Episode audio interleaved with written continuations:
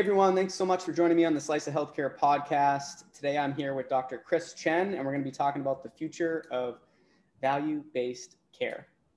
How are you? I'm doing well, Jared. Great to be back. Yeah, I'm excited. The uh, the first one went so well. We're running it back, and I can't wait for, for future episodes with uh, with you and more members of the ChenMed team. So thanks again for being a guest. My pleasure. So I, would love to I'd love to dive into it. You know, ChenMed's obviously been uh, value-based care has always been part of your mission and something that really drives you. I'd love if you could start by telling the audience. So I feel like most people know what value-based care is, but we do have listeners that maybe they don't. Could you give, in your mind, a quick definition of what value-based care is, and then we can dive into what the future of uh, value-based care may look like. Thanks, Jared. Yeah, you know, before I actually define value-based care, let's just talk about where we are today. Okay. You know, we're, we're in a pretty hard place right now. We actually can't afford not to change the value-based care. It's almost, you know, if, I may be so bold to say that it's actually immoral for us to not transition over to value-based care. Here's the reason why. The current system that we have today, it costs nearly one fifth of the United States economy at roughly about $3.7 trillion. It's full of waste, and we get little, very little for it. Let me give you an example. Prior to COVID, the, the previous five years prior to COVID, we saw a, a flat or even declining life expectancy in this country. However, the cost of healthcare continues to rise. And when you compare us to other wealthy nations, we are actually outpacing them in terms of an increase in costs, but we clearly aren't getting a lot for our dollar. So we have a challenge here. What value based care does is it flips the entire system. So rather than focusing on sick care, that means incentivizing people to take care of sick people only, and only when they get sick, we're focusing on wellness and keeping people healthy. It's it's about prevention. So let me give you some data of why we feel so passionate about this. Right. So we here at ChenMed, you know, we're um, in 24 cities today. Um, by the end of the year, we should be in about 26 cities, and and we have data that suggests that our patients will live five to seven years longer than our um, than similarly geographically matched norms. Um, we have predictably reduced hospitalization rates by 30 to 50 percent. We have data coming out. Um, we just published in the American Journal of Preventive Cardiology that our sick patients with heart disease, they are even if they get COVID, they were 40 percent less likely to die from COVID because they had access to high touch primary care. Now, the fee for service model, which is exactly the opposite of a preventative model, is increasing costs. Why? Because they're incentivized to increase costs. You know, what we've discovered here is that health, when you're trying to improve health, it's actually much more about lifestyles, behaviors, the environment you live in, and what you can access, right? We think that's about 50 to 80%. Um, obviously, you have to put genetics as a part of that. Um, as opposed to what everybody indexes on, which is really pills, procedures, referrals. And we believe, you know, good access to clinical care is only about 10 to 20% of the impact. So if you're really trying to make a difference in, in actually decreasing cost, preventing problems, you've got to approach that other 80%. One last point I just want to bring up. You know, today who really leads healthcare? Large integrated hospital systems, they lead healthcare. However, the third leading cause of death in America is actually hospital errors. The best thing that we can do if we really want to improve um, health and reduce costs is to figure out ways to prevent patients from becoming catastrophically ill and then getting to the hospital in the first place. That saves money, everybody's happier, Americans live longer, um, and, and we have a better outcome. So I, I, do think there is a problem. Now, uh, one other point I want to bring up if you look under the covers in terms of why healthcare doesn't work, people say healthcare doesn't work. That actually isn't completely true. Remember, I said that the average life expectancy is actually declining or staying stable in this country despite the increase in costs. But if you actually look under the covers, wealthy people are actually living much longer. They're having an increase in life expectancy. So, what's driving the average down? Low to moderate income people, specifically low income people, are actually their life expectancy is dropping very quickly. So even though everybody's talking about financial inequities in this country, What's even more staggering and more concerning is we have major life expectancy discrepancies of 25 to 30 years and increasing between those who have means and those who do not in every US city in America today. And that's one of the things that we as an organization have been very passionate about going after. Well, it's, it's funny. I, I grew up in a household you know, my, my parents were very supportive, but my mother had this mentality where, you know, I, mom, I don't feel good. Do you really not feel good? Or do you like, do you have, do you really have to go to the doctors? Right. Because then we have to, we, we haven't reached, uh, we haven't, uh, we haven't got to that point where you can go, you know, once you hit that certain point, you can go as many times you want, like for, for basic checkups and you're fine. But um, if it wasn't towards the end of the year, it was how sick are you? um, I hurt my elbow. Do you think it's broke? Like as, as a child having to like think that way, but like, and I'm sure there's lots of other, um, you know, people that, that have thought that way. And I, I think that's one of the biggest problems with healthcare. It's like, it's, you're starting to see like these new companies, we'll see how they do like the forward health of the world, right. Where they're like, go as many times as you want. And there's all these, uh, what, what you, what you're doing at ChenMed. And it, it's definitely proven to, uh, it, that's actually going to end up lowering our costs because we're not going for if we're checking up earlier on in, in our like level of sickness or how we're feeling we can prevent things much sooner right before we're actually getting to the point where it's a big big procedure a big medical bill as a result yeah you are totally right you know on average our doctors and you know we would touch our patients about 13 times a year in person that was prior to covid obviously during covid we added in this thing called love calls so we're actually systematically calling our patients in between visits just to make sure that they're well. But you know, it, it, the having tremendous preventative access. That means where you're spending time with your doctor, trying to figure out how do you prevent that heart failure admission. You know, we, you know, it, it's it's staggering. The number one admission that we deal with and that mo- that America deals with is heart failure. And you know, I, I graduated with all of these board certifications in cardiovascular um, uh, sort of specialties.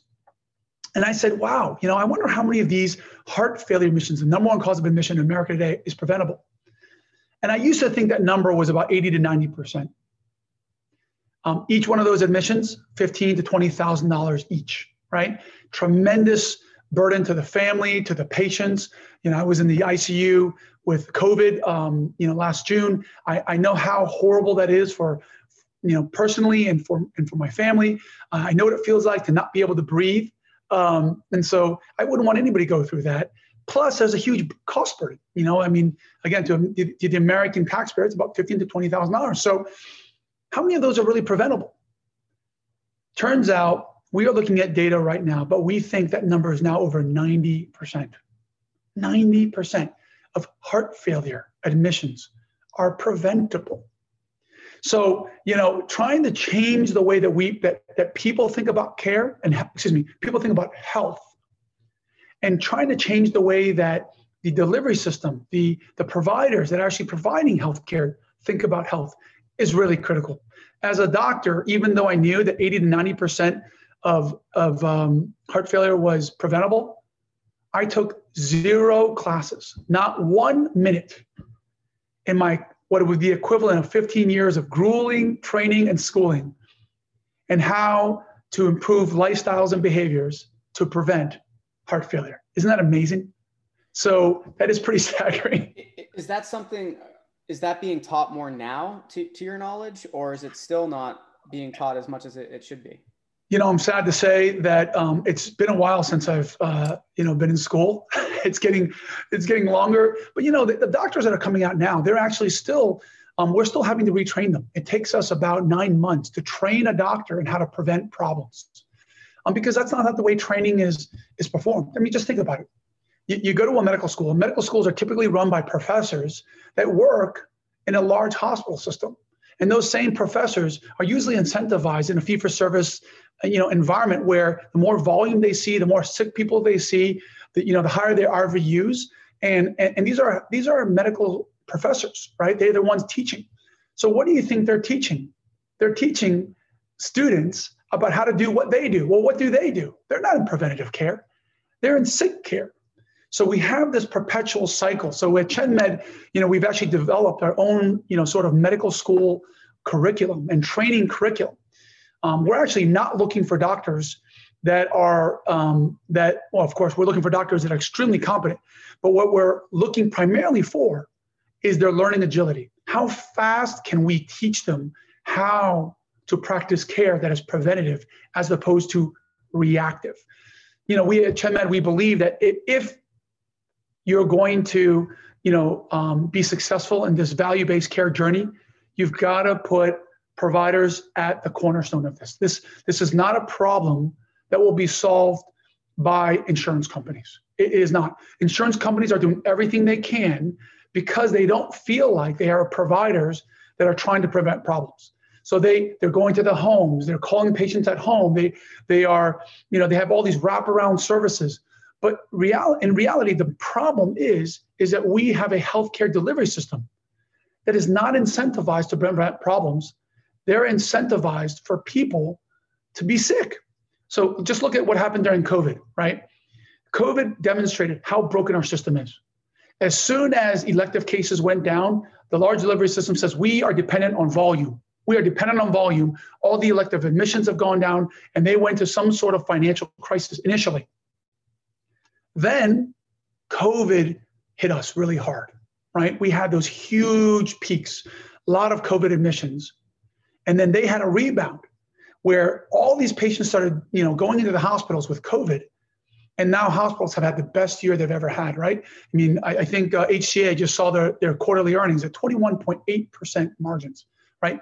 They actually gave back money because it was COVID was just so profitable what kind of system do we have that incentivizes or that, that rewards when people and the population get sicker?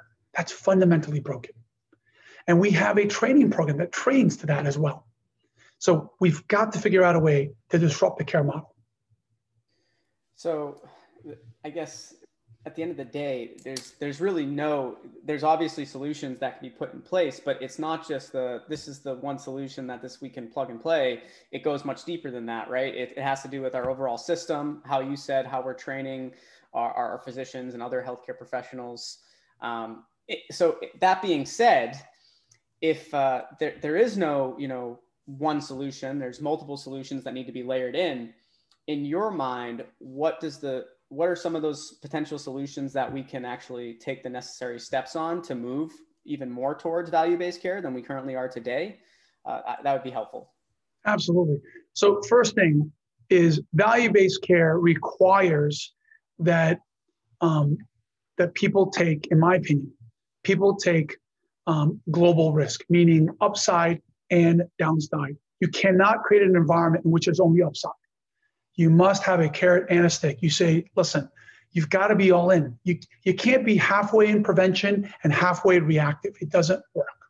Yeah, you can't incentivize people, say, you're going to do much more, you're going to be much more successful when people are sick. And then you go into another room and says, you're going to be much more successful when people aren't sick. Doctors can't practice like that. So you, you've got to create an environment in which you say, doctors, we need you to focus on actually preventing problems. Number one. Number two, we've got to figure out how to make upside and downside risk. The third thing is we've got to figure out a way to drive businesses and entrepreneurs and disruptors into the most needy areas. And, and what are the most needy areas? We just talked about that at the very beginning. We don't have a global healthcare problem. If you look at the wealthy people in this country, they're living longer and longer each year.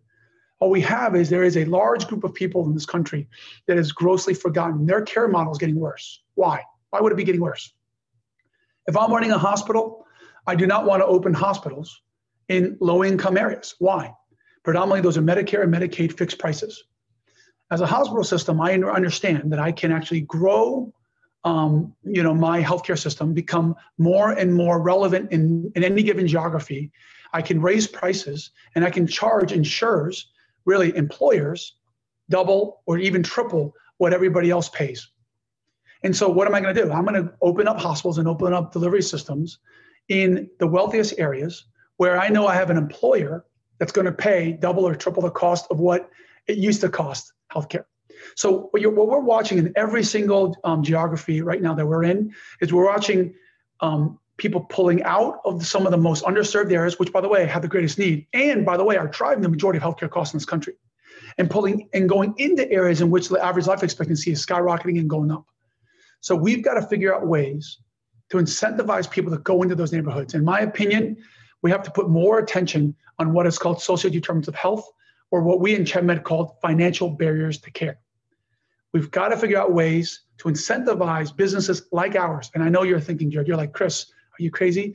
You're, you're, you're making a, an argument to create more competitors. And I'm saying we need more competitors. Okay. We, we just, we, we are growing as fast as we can. We're growing at a CAGR at close to 50%. But this country has so much need. The neighborhoods have so much need. We need 10 more Chen ChenMeds.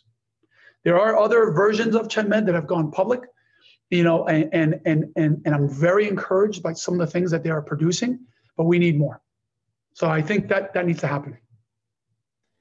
I, I really like the, if, if for our audience listening too, you can tell how passionate Dr. Chen is about this when he's welcoming competitors.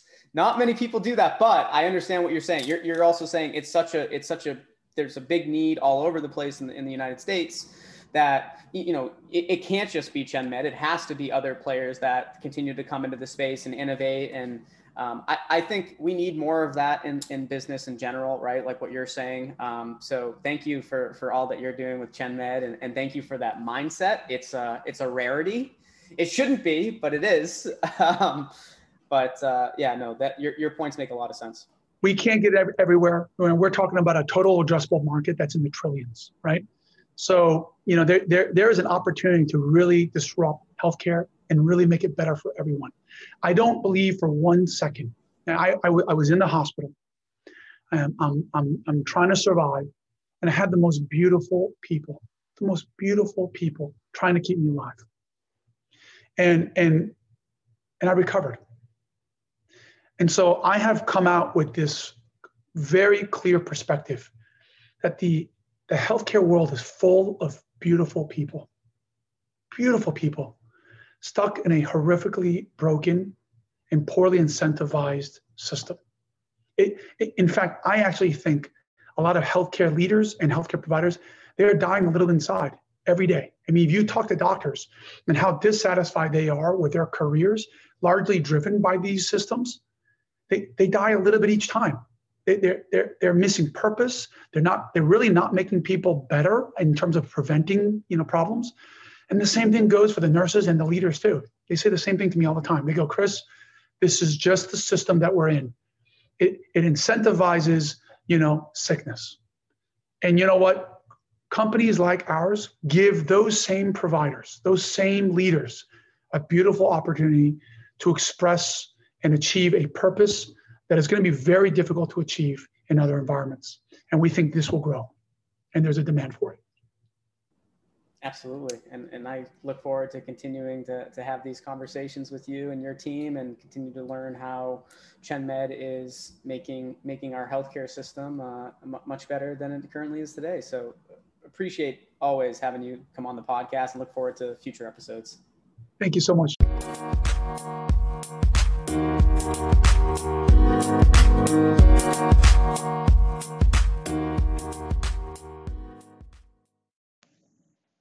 Thank you to everyone that listened to this week's episode of the Slice of Healthcare podcast. If you'd like to check out more of our podcasts, we're available on all the major podcast channels. And you can check us out on our website, www.sliceofhealthcare.com. And that'll have all of our past guests on there. Uh, you can see our sponsors, and you can learn more about actually becoming a guest. Thanks and look forward to another episode next week.